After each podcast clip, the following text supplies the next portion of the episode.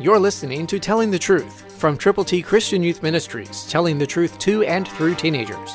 Here is Triple T founder George Dooms. Believe on the Lord Jesus Christ.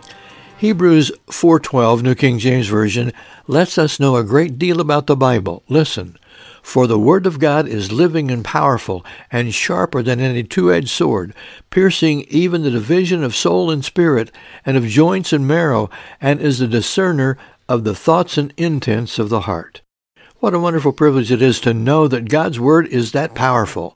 And as we think about it, as we reflect on it, as we understand that God's Word is available to you and to me to present to other people, to help them know how to get to heaven, to help them know who God really is, to help them know that He, that is God, has provided His Word. It will never pass away, but it is here. And today you and I have the opportunity to tell people what the Word of God says, to point them to Scripture. Ask them to read and heed the Bible. God's Word never returns void.